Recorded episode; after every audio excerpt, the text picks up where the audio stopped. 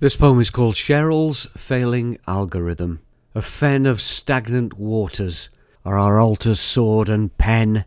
Our pounds of wealth and treasure have been eaten by the yen. A tub of wriggling maggots are our prophets, priests, and kings, protected by the shadows and kept cool by demons' wings. An overflowing toilet are our valley, vale, and glen, the cream of generations siphoned off by the middle men.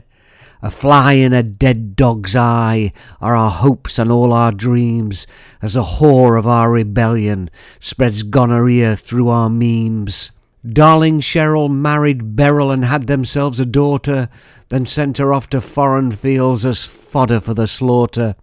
The step by step solution to this pile of steaming shit is to hose it down the drain and declare the mess unfit.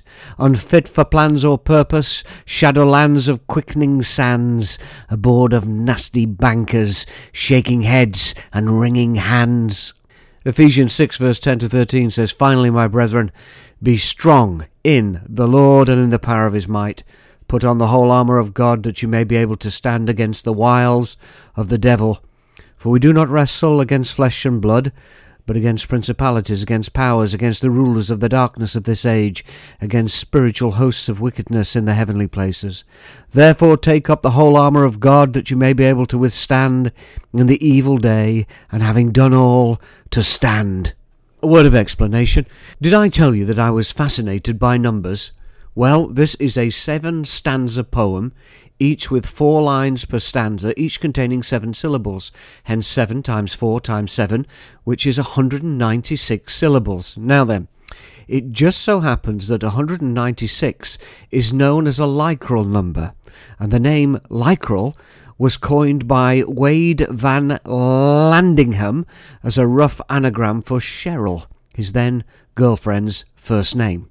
Now then, 196, 196 is also the lowest number conjectured to be a Lychrel number. In other words, 196 is a natural number which cannot form a palindromic number through the iterative process of repeatedly reversing its base 10 digits and adding the resulting numbers.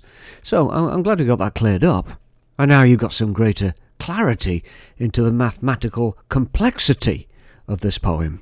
On a baser level, excuse my pun, this poem is about the state of my late and not so great nation of Britain. Some performance tips.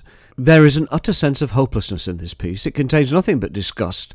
It calls for a total dissolution of the present order. It is anarchical. I think that we shall get a total dissolution of the, this present order. When men send women out to do their fighting, societies come to an end. I'm a revolutionary. And come the revolution, we just might build a better land. Oh, and by the way, London 1802 is a poem by the English Romantic poet William Wordsworth, and in the poem, Wordsworth vilifies the English people as stagnant in their selfishness, whilst in comparison eulogising the 17th century poet John Milton. It is in that poem, London 1802, where we get the beginning of this particular poetic piece. Here, Wordsworth says, England hath need of thee, she is a fen of stagnant waters, altar, sword, and pen.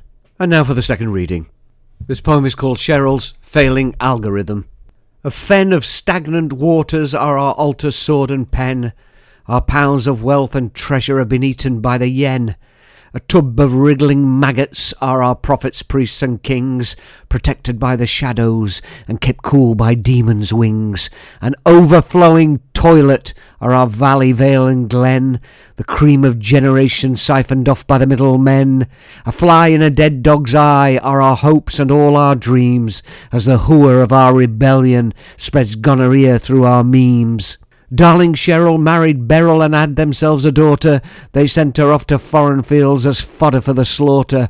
The step by step solution to this pile of steaming shit is to hose it down the drain and declare the mess unfit. Unfit for plans or purpose, shadowlands of quickening sands, a board of nasty bankers, shaking heads and wringing hands.